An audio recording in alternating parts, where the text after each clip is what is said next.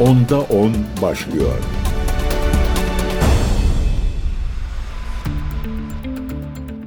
Değerli CGTN Türk takipçileri ben Gökün Göçmen. Onda ona hoş geldiniz.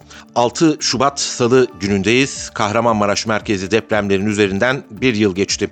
Türkiye bu süre zarfında kaybettiklerini unutmadı ama bir taraftan da yaralarını sarmaya çalışıyor. Bir yılın ardından temel gündem maddesi artık hayatın normalleşmesi, normale dönmesi olacaktır diye düşünüyorum ve ümit ediyorum ki ilerleyen zaman diliminde bu normalleşme hızlanarak devam edecektir. Onda onun gündemine geçelim. Dün Birleşmiş Milletler Güvenlik Konseyi Rusya'nın talebi üzerine ABD'nin Irak ve Suriye'ye yönelik saldırılarını ele almak üzere toplandı. Birleşmiş Milletler Siyasi ve Barış İnşası işlerinden sorumlu Genel Sekreter Yardımcısı Rosemary DiCarlo burada yaptığı konuşmada Birleşmiş Milletler Genel Sekreteri Antonio Guterres'in 7 Ekim'in ardından gerginliğin artması ve hata yapma ihtimallerine karşı uyardığını, Orta Doğu'daki gerginliğin birçok ülkeyi içine aldığını belirtti. DiCarlo 2023 Ekim'den bu yana bölgede neredeyse her gün bir olay meydana geldiğini, ABD'nin Suriye ve Irak'taki tesislerine 165 saldırı gerçekleştirildiğini ifade etti. Tüm tarafların geri adım atması ve bölgesel bir çatışmanın olası insani ve ekonomik sonuçlarını düşünmesini talep eden DiCarlo, Orta Doğu'da genel durum çok tehlikeli olmaya devam ediyor uyarısında bulundu. DiCarlo bölgesel istikrar için siyasi bir yol haritasının uygulamaya konulması gerektiğini dile getirdi.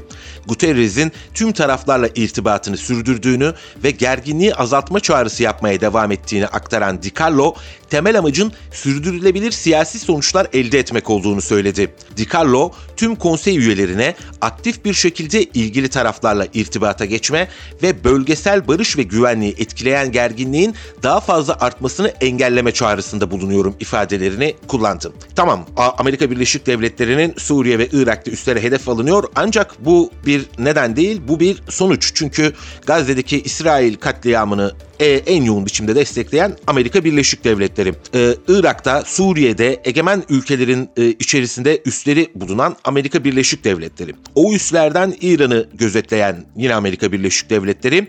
O üslerden Suriye'de burnumuzun dibinde terör örgütü PKK-YPG'ye destek gönderen Amerika Birleşik Devletleri. E hal böyle olunca işte bunun da sonuçları ortaya çıkıyor. O sonuçların e, son halkasına nerede tanık olduk? Suriye ve Ürdün sınırında da tanık olduk. E, tam füstüne yakın biçimde bulunan Kule 22'ye insansız hava araçlarıyla e, direniş grupları, direniş eksenine bağlı gruplar tarafından saldırılar düzenlenmiş. Son e, saldırıda 3 ABD askeri ölmüş, 40'tan fazla asker de yaralanmıştı. E, Biden ilk yaptığı açıklamada zamanı gelince yanıt vereceğiz ifadelerini kullanmıştı ve dün e, özür dilerim iki gün önce bir saldırı gerçekleşti. E, Suriye ve Irak'taki İran devrim muhafızlarına yakın olduğu düşünülen grupların bulundukları yerlere dün ABD Savunma Bakanı Lloyd Austin saldırıların devam edeceğinin sinyalini verdi. E, hal böyle olunca Birleşmiş Milletler'in çağrılarını da boşa düşüren doğrudan e, Washington yönetiminin kendisi oluyor. Washington yönetimi demişken Washington'da gündem Ukrayna ve İsrail'e yardımlar. ABD Senatosu'nun güney sınırının güvenliği ile Ukrayna ve İsrail'e yardımları da içeren 118 milyar dolarlık paketin görüşmesi bu hafta başlıyor. ABD Senatosu'ndaki Cumhuriyetçilerle Demokratlar arasında uzun süredir pazarlıklara konu olan sınır güvenliği paketi bu hafta görüşülecek dedik. Sınır güvenliğinin arttırılmasına ve sınırda daha fazla tedbir alınmasına imkan sağlayan tasarı aynı zamanda Ukrayna ve İsrail'e yardımları içeriyor. 118 milyar dolarlık paketin çarşamba günü yani yarın Senato Genel Kurulu'na alınmasını istediğini açıklayan Demokratların Senato çoğunluk lideri Chuck Schumer iki partiden bu sefer destek istedi. Lindsey Graham gibi bazı cumhuriyetçi senatörler halen paketin bazı maddelerinin tartışılması gerektiğini kaydediyor. Biden da konuyla ilgili bir açıklama yaptı. Paket bir an önce kongreye gelsin, tasarıyı masama gönderin, derhal imzalayacağım ifadelerini kullandı. İşte Biden e, bir taraftan da e, ateşe benzin dökercesine e, İsrail'e yardım göndermeye devam ediyor. Bir taraftan da tabii seçimlere hazırlanan bir Biden'dan e, bahsediyoruz. Bu Netanyahu ile olan e, karmaşık ilişkisi siyasi kariyerinin sonunu getirebilir. Zannediyorum Biden da bunun farkında ki Netanyahu'ya ağza alınmayacak küfürler etmiş. Politico haber kuruluşu böyle iddia ediyor. ABD Başkanı Joe Biden'ın Kasım'daki başkanlık seçimlerine yönelik stratejisini e, ele aldı. E, Politico sitesi bir köşe yazısında. E, İsrail Başbakanı Benjamin Netanyahu'ya Biden'ın nokta nokta kötü adamı şeklinde küfür ettiğini öne sürdü şey yaptığımın kötü adamı e, demiş olsa gerek İngilizcesinden bunu anlıyoruz. Gazetede Jonathan Martin imzasıyla yer bulan yazıda yazıda yönetimdeki herkes ve bazı nabza atan her demokrat gibi Biden'da Netanyahu'ya karşı derin bir şüphe duyuyor ve başkanla konuşan kişilere göre İsrail başkanını Biden bizzat nokta nokta kötü adamı olarak nitelendirdi ifadelerine yer verdi. Martin Biden'ın derinlerde yatan korku korkusunun Netanyahu'nun ABD'yi bölge geneline yayılacak bir savaşa sürüklemek istemesi ve bunun da bölgeye daha fazla Amerikan kuvvetinin gönderilmesi ve silah tedariğinin devam etmesi olduğunu kaydetti. Bölgeye silah göndermek ABD yönetimi için sorun değil ama e, Amerika Birleşik Devletleri Orta Doğu'daki varlığını hem askeri hem de diplomatik anlamda genişletmek istemiyor. Onun yerine işte bu İsrail ve bölge ülkelerinin normalleşmesi üzerinden e, tırnak içerisinde işleri rayına koyup bir şekilde esas önceliklerine odaklanmak istiyor. Nedir o öncelikler? Kısa vadede Rusya, uzun vadede ise e, Çin Halk Cumhuriyeti'nden bahsediyoruz. Zaten ABD Ulusal Güvenlik Danışmanı Jack Sullivan e, Dış İlişkiler Konseyi'nde e, yaptığı açıklamada bu hafta içerisinde demişti ki e, uluslararası sistemi bizim aleyhimize e, değiştirmek geliştirme kapasitesine sahip tek ülke Çin'dir ifadelerini kullanmıştı. İşte bu nedenle Amerika Birleşik Devletleri Orta Doğu'dan bir an önce ayrılmak e, ve Çin'e odaklanmak istiyor ama e, haberden anladığımızda şu ki Politico'nun haberinden e, Netanyahu da Biden'ı paçalarından tutarak gel Orta Doğu'dan çıkma diyor. İsrail yanlısı demokrat siyasetçilerin bile Netanyahu'yu ne kadar küçümser hale geldiklerini söylemenin abartı olmayacağını söyleyen Politico Yazıya şu ifadelerle devam ediyor. Taban gerçekten öfkeli ve bunlar sadece solcular değil. Gazze konusunda gördüğüm kadar derin bir ıstırabı daha önce hiç görmemiştim. Bibi diyor yani Benjamin Netanyahu'nun lakabı Bibi. Bibi pek çok demokrat seçmen nezdinde zehirli ve Biden arasına mesafe koymalı diyor. Ee, bu haberle ilgili Beyaz Saray'dan bir açıklama geldi. E, tahmin edileceği üzere Beyaz Saray dedi ki hayır dedi. E, Başkan Biden kimseye küfür etmez. Netanyahu ile ilişkilerini seviyeli olarak sürdürür deniyor e, haberde. Beyaz Saray böyle bir açıklama yapmış. Tabii Netanyahu'nun işi zor. Sadece Biden'la kurduğu ilişkiler üzerinden değil, içeride de işler istediği gibi gitmiyor. Bunu nereden anlıyoruz? İsrail Ordu Radyosu'nun haberinden anlıyoruz. İsrail Savaş Kabini üyesi ve Ulusal Birlik Partisi Başkanı Benny Gantz, Başbakan Benjamin Netanyahu'yu devirmek istiyor. Likud üyeleriyle Benjamin Netanyahu'nun liderliğini yaptığı e, Likud Partisi'nin üyeleriyle de görüşmeye başlamış İsrail Radyosu'nun konuyla ilgili haberine göre. Gantz'ın Başbakan Benjamin Netanyahu'yu liderlik yaptığı Likud Partisi üyelerini kullanarak devirmeye çalıştığını belirten haberde Likud Partisi'nden bakanlar ve meclis üyeleriyle Gantz adına görüşmeler gerçekleştirildiği ifade edildi. Likud üyelerine hükümet düşmeyecek şekilde Netanyahu'dan güven oyu çekmeyi başarırlarsa Ulusal Birlik Partisi'nin de siyasi gelecekleriyle ilgileneceğinin söylendiği haberde Netanyahu'yu devirerek yerine Likud Partisi'nden başka bir adayın getirilmesinin amaçlandığı kaydedilmiş. Yani anladığımız şu şekilde e, hükümeti tamamıyla düşürmeyelim ama Netanyahu'yu düşürelim diyor Gantz.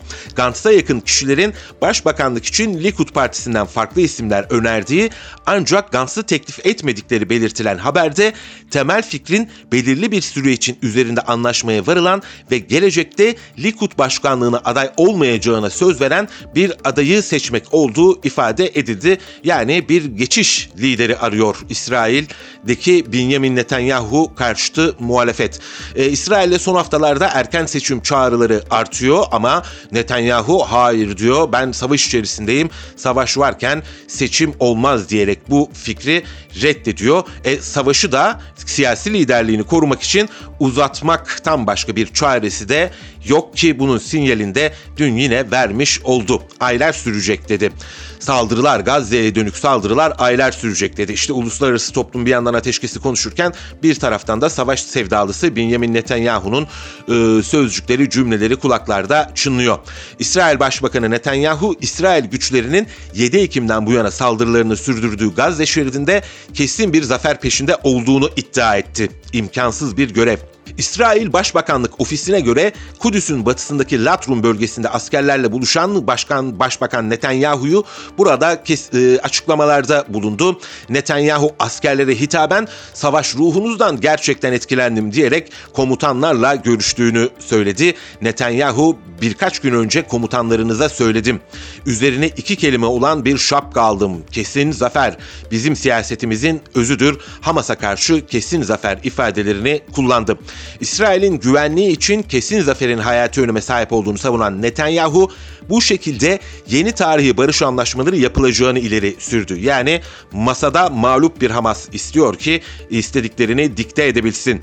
Netanyahu kesin zafer İran, Hizbullah, Husiler ve elbette Hamas dahil şer eksenine karşı ölümcül bir darbe olacaktır ifadelerini kullandı. Askerlerle buluşmasında işte onlara dedi ki savaşçı ruhunuzdan gerçekten etkilendim. Ama öyle bir savaşçı ruhu ki İsrail askerlerini e, bu savaşçı ruhu kendi arkadaşlarını vurmasına yol açıyor. Bunu nereden anlıyoruz? İsrail Kanal 2 televizyonundan anlıyoruz. E, Kanal 12 dün yayımladığı bir haberde Gazze şeridinde yaralanan İsrail askerlerine ilişkin yeni detaylara yer verdi. Kanal 12 Gazze şeridinde kara savaşlarının başlamasından bu yana 540 İsrail askerinin yanlışlıkla yaralandığını duyurdu. Yani yanlışlıkla dost ateşine kurban gitmişler.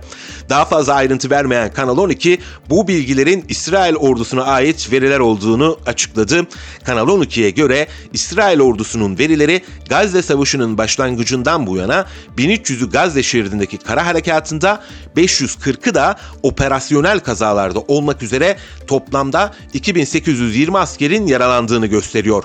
Bu askerlerden 429'unun durumu kritik, 731'inin durumu orta, 1660 asker ise hafif yaralıymış efendim. İsrail ordu sözcüsü Daniel Hagari de geçen ay yaptığı açıklamada Gazze Savaşı'nda dost ateşi sonucu meydana gelen asker kayıplarını korkunç bir durum olarak nitelemişti.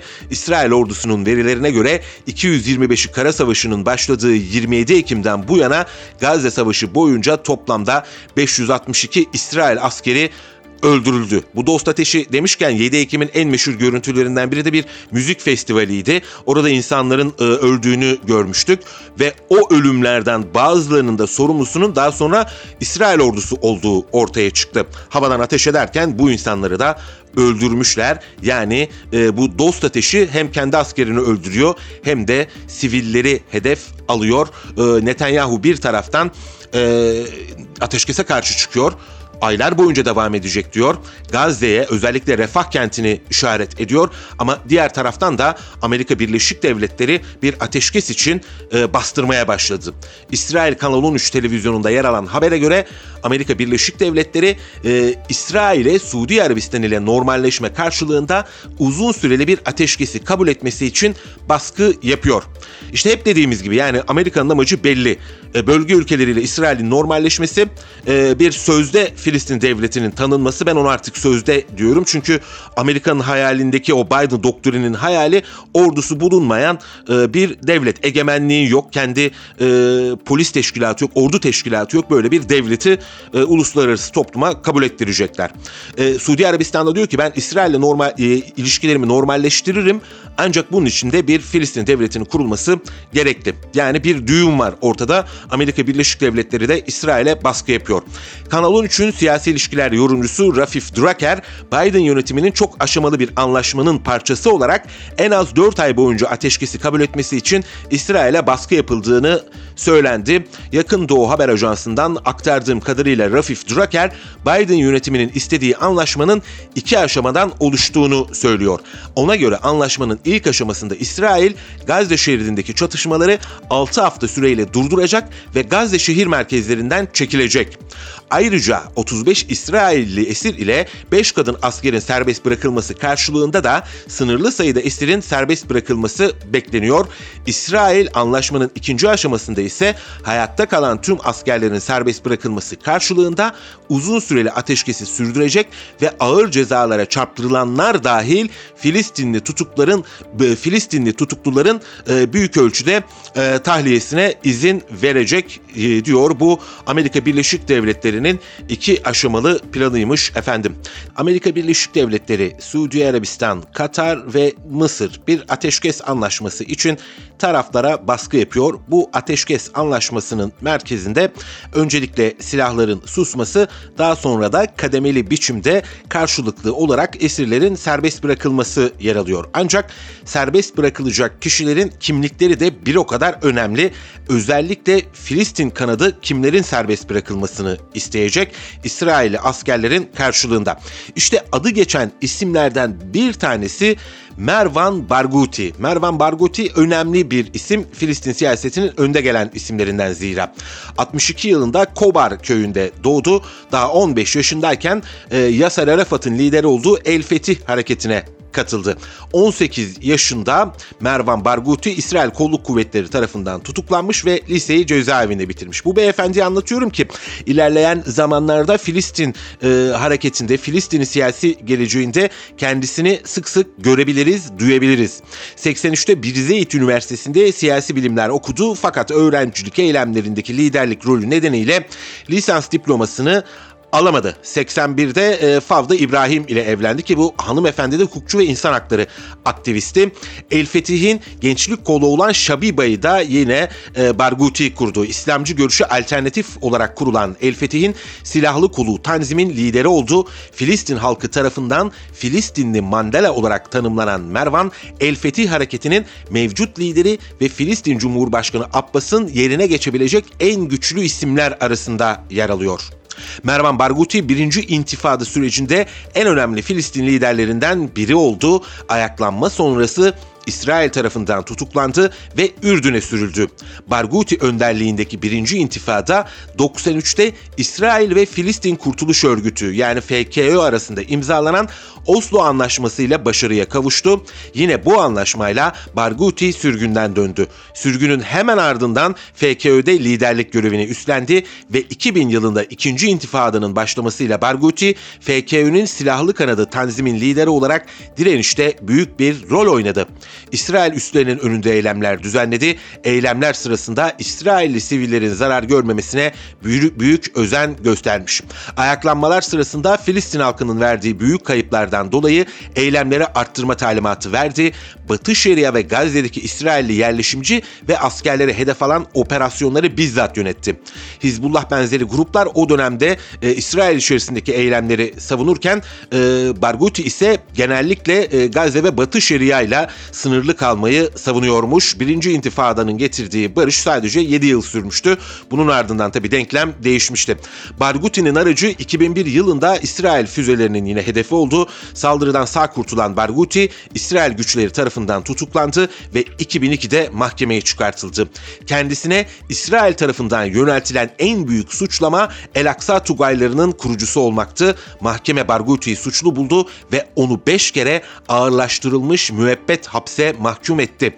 Tutukluluğu sırasında FKÖ'den partisinin yozlaştığını gerekçe göstererek ayrıldığını duyurdu ve 2005'te Şabiba'nın eski üyeleriyle Gelecek Partisi'ni kurdu. İşte bir hayat hikayesi böyle. Şimdi e, bu takas anlaşmasında Barghouti eğer serbest bırakılırsa Filistin hareketinin siyasi çehresi de değişe bilir.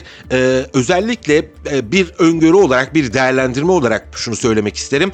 Belki de e, Hamas'a mesafeli yaklaşan Mısır, Birleşik Arap Emirlikleri, Suudi Arabistan gibi ülkeler de e, biraz daha ona e, Hamas'a e, alternatif olarak Barghuti'yi acaba düşünüyorlar mı?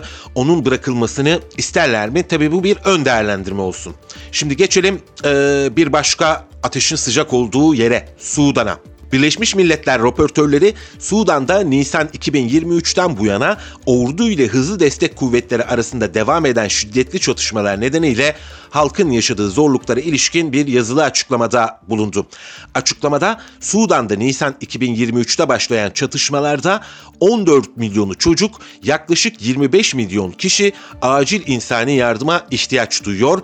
Bu kişilerden 3 milyonu 5 yaş altı çocuk ve akut yetersiz beslenme sorunu yaşıyor. Çatışmaların en az 13 bin kişinin ölümüne ve 33 bin kişinin yaralanmasına yol açtığı aktarılıyor. Biz hep Ukrayna'yı, Gazze'yi konuşuyoruz ama bir taraftan da işte Sudan'da e, insanlar açlıkla karşı karşıya en az 13 bin kişi hayatını kaybetti, 33 bin kişi de yaralandı. Sudan genelinde nüfusun %37'sine karşılık gelen yaklaşık 17.7 milyon kişinin şiddetli açlık yaşadığına dikkat çekilen açıklamada devam eden çatışmaların Sudan'da var olan gerilimi ve yerinden edilmeleri daha da arttıracağına işaret edildi.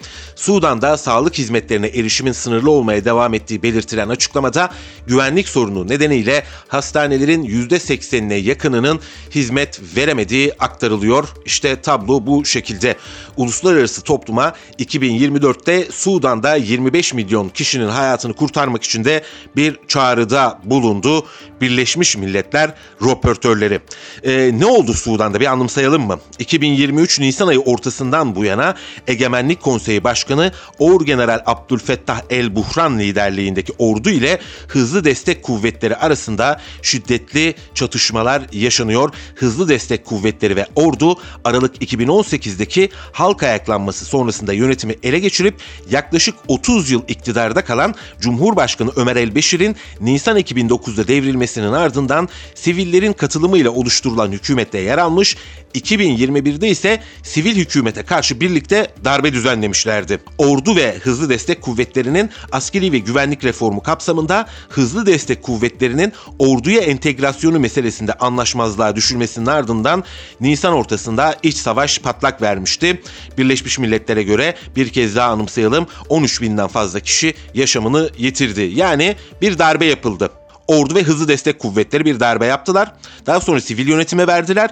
Fakat hız, hızlı destek kuvvetlerinin orduya entegrasyonu söz konusu olunca bu darbe yapan iki güç bu sefer birbirine e, düştü ve olan ne oldu? İşte Sudan'da sivillere, çocuklara, kadınlara oldu. Dünyanın en hızla gelişen insani krizlerinden birinden bahsediyoruz değerli CGTN Türk takipçileri. Ee, şöyle bir dünya turu yapalım mı? Azerbaycan'la başlayalım. Kardeş Azerbaycan'da 7 Şubat'ta yapılacak Cumhurbaşkanı seçimleri için e, çalışmalar devam ediyor. Yani yarın e, halk sandık başına gidecek. Mevcut Cumhurbaşkanı İlham Aliyev dahil 7 aday yarışacak. 6300'den fazla sandıkta yaklaşık 6,5 milyon e, seçmen oy kullanacak.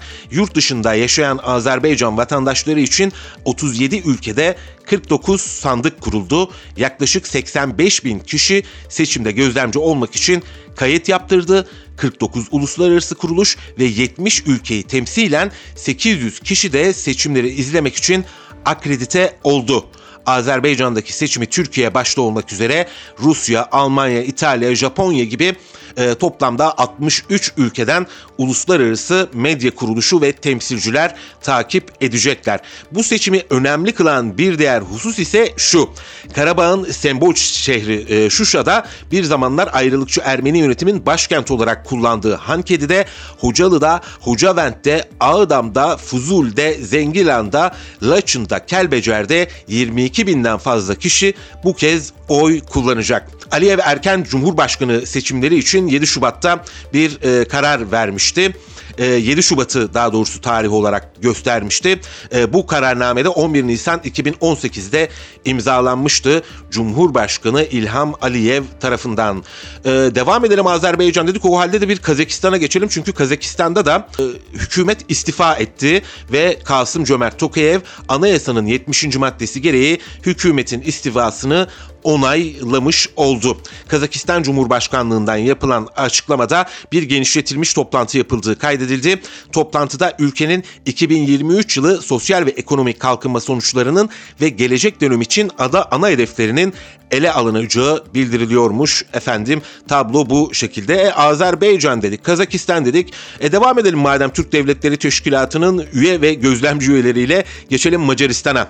Macaristan İsveç'in NATO üyeliğine hala onay vermedi ancak onlar da verecek gibi fakat şartları var. İsveç'in NATO'ya katılım başvurusunu onaylamayan tek ülke olan Macaristan'dan konuya ilişkin bir açıklama geldi efendim. İktidar partisi Fidesz, İskandinav ülkesinin başvurusunun parlamento yeniden toplandığında onaylanabileceğini bildirdi.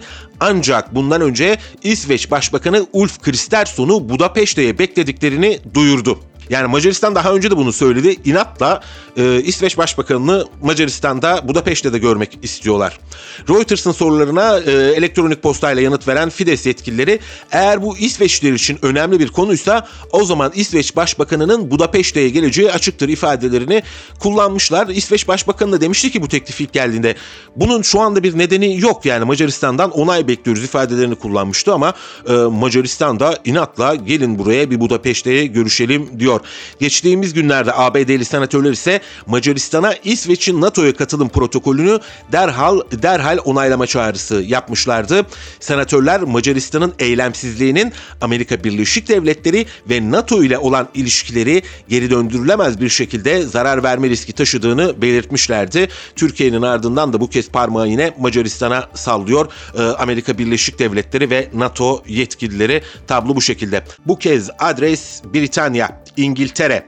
İngiltere Kralı 3. Charles'ın Ocak ayı sonunda prostat büyümesi nedeniyle tedavi gördüğü sırada bir test yapılmış efendim ve Kral Charles'a kanser tanısı konmuş.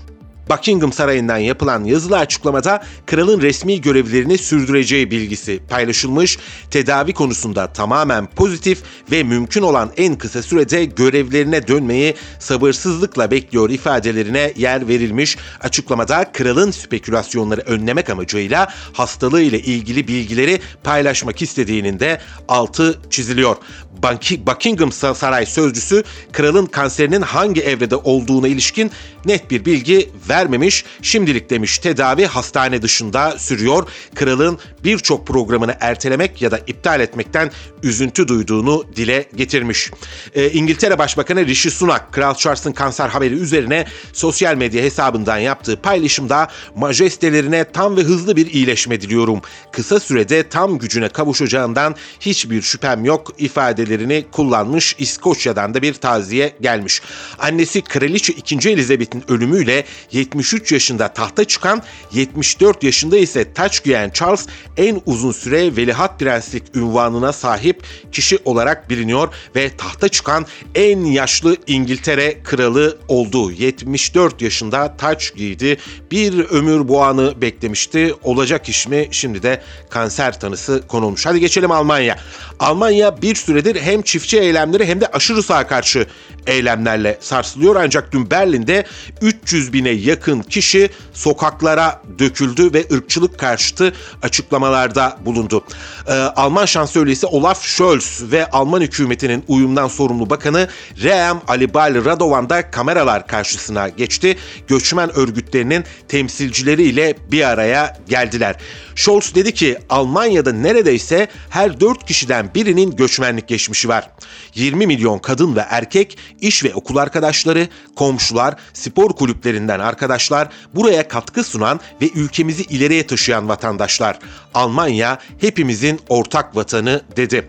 Almanya'daki birçok göçmenin endişeli olduğuna ve ülkede hala bir gelecekleri olup olmadığını sorguladığına işaret eden Scholz, çünkü aşırı sağcılar insanları tutuklamak istedikleri ve ardından zorla göç ettireceklerini göç ettireceği söylentilerini yaydığında bu kişiler yani göçmenler kendilerini hedef alınmış hissediyorlar diye konuştu.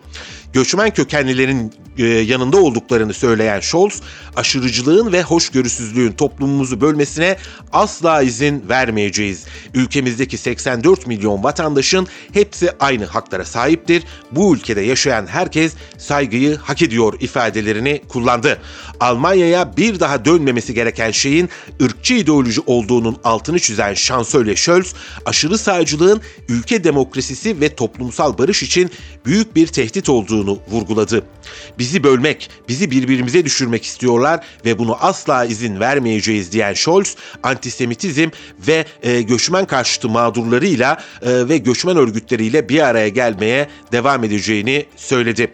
Uyumdan sorumlu bakan Reem Alibali Radovan da özellikle göçmenlik geçmişi olan kişilerin Alman demokrasisinin aşırı sağ tehdidi altında olduğunun farkında olduklarını söyledi.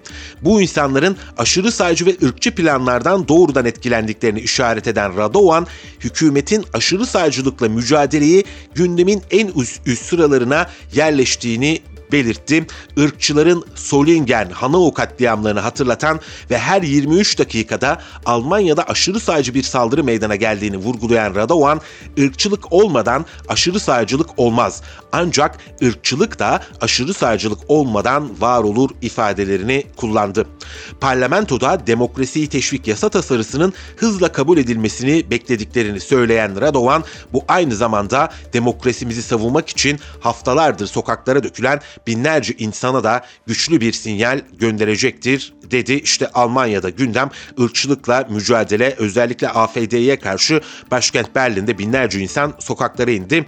Ee, Almanya Başbakanı Olaf Scholz de yetkililerle birlikte göçmen örgütleriyle buluşmaya devam ediyor.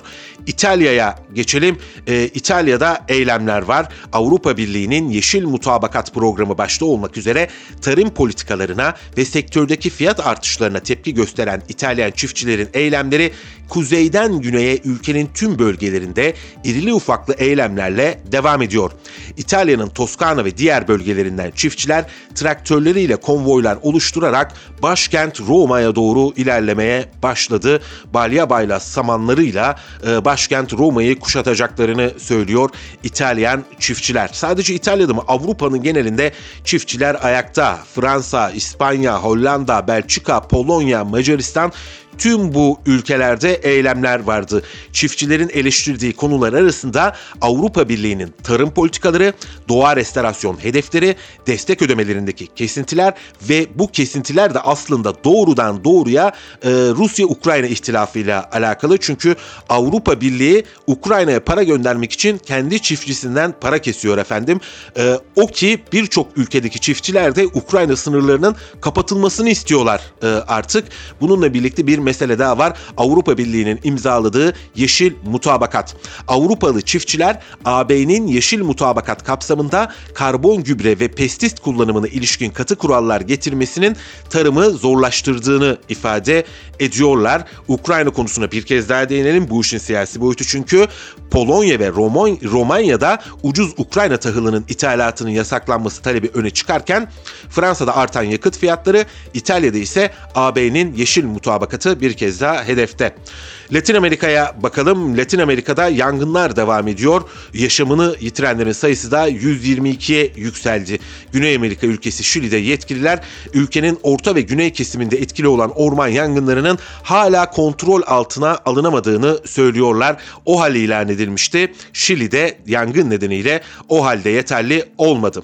Yerel basında çıkan haberlerde e, Valparaiso'ya yaklaşık 20 kilometre mesafedeki Penuelas Gölü Doğal Parkı'nda da yaşamını yitirenlerin olduğu söyleniyor. Yaklaşık 40 yangının kontrol altına alındığı 29 orman yangını ile mücadelenin sürdüğü de e, yerel basında yer almış. Ülkenin İçişleri Bakanı Toha diyor ki bu yangınlar efendim kasıtlı olarak çıkartılmıştır. Şili Devlet Başkanı Gabriel Boric o hale ilan etmişti. İhtiyaç olan tüm kaynakları doğrudan yangınla mücadeleye aktaracaklarını söylemişti. Yangınlardan bahsettik. Bu kez de sel Amerika Birleşik Devletleri'ne gidelim ki Kaliforniya genelde yangınlarla an- anılırdı. Bu kez yağmurlu ve seri konuşuyoruz. Amerika Birleşik Devletleri'nde işte dünya böyle bir yere gidiyor.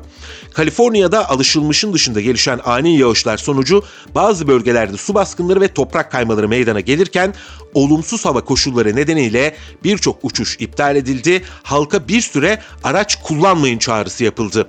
Ulusal Hava Durumu Servis uzmanları eyaletin kuzeyindeki San Francisco kentinde rüzgarın hızının yer yer saatte 96 kilometreye ulaştığı, dağlık bölgelerde bu hızın saatte 128 kilometreye kadar çıktığı bilgisini paylaştı. San Francisco polisi sosyal medyadan Facebook'tan yaptığı açıklamada bir kişinin üzerine ağaç düşmesi sonucu hayatını kaybettiğini duyurdu. Kaliforniya valiliği buharlaşarak yükselen havanın rüzgarla taşındığı ve gökyüzünde yoğun nemli hava akımları oluşturduğu atmosferik nehir etkisiyle yağışların meydana geldiğini söylemişler. Los Angeles ile eyaletin Meksika sınırında yer alan Santiago'da dahil olmak üzere Amerika Birleşik Devletleri'ndeki 7 ilçede de o hal ilan edilmiş. Ee, geçen yıllarda kuraklık ve aşırı yağışlarla gündeme geliyordu. Kaliforniya halkı bu kez yağmurla selle tanışınca buna hazırlıksız yakalanmış.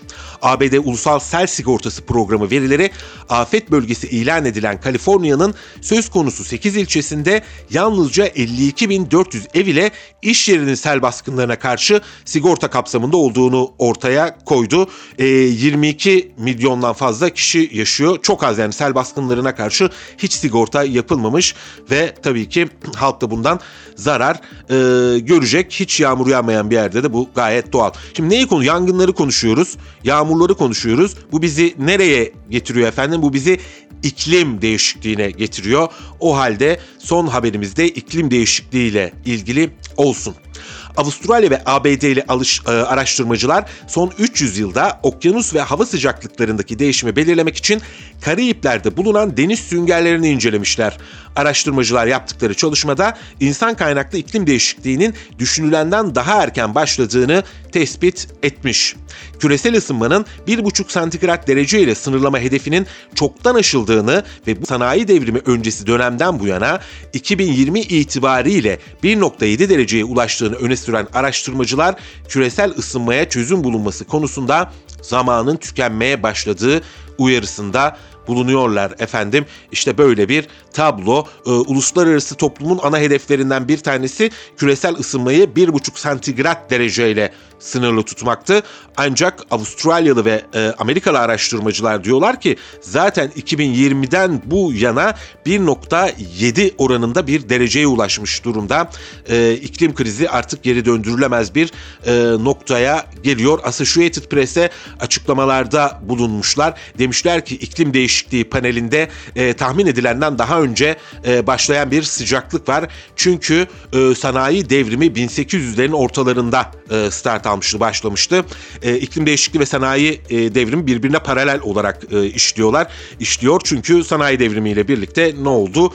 E, doğa talan edildi. Ülkeler gelişmek, modernleşmek uğruna doğaya büyük çapta zarar verdiler. Ama bu araştırmaya karşı çıkanlar da varmış. Bazı bilim insanları çalışmada kusurlar bulunduğunu söylemiş. Pennsylvania Üniversitesi Dünya Sistem Bilimi Merkezi Direktörü Michael Mann yaptığı açıklamada tek bir bölgede küresel sıcaklığı ölçemezsiniz uyarısında bulunmuş. Texas Üniversitesi'nden ekolog Camille Permasan ise Karayipler'den tüm dünya okyanuslarına bir çıkarım yapamazsınız diyormuş efendim. Bu tartışma ve araştırma e, Nature Climate Change dergisinde yayımlandı. Aktarması da bize düştü. Değerli CGTN Türk takipçileri ben Gökün Göçmen. Onda onun sonuna geldik. Yarın saatlerimiz onu gösterdiğinde ben yine CGTN e, Türk stüdyolarında bu mikrofonun karşısında olacağım. Sizleri de beklerim efendim. Onda 10 sona erdi.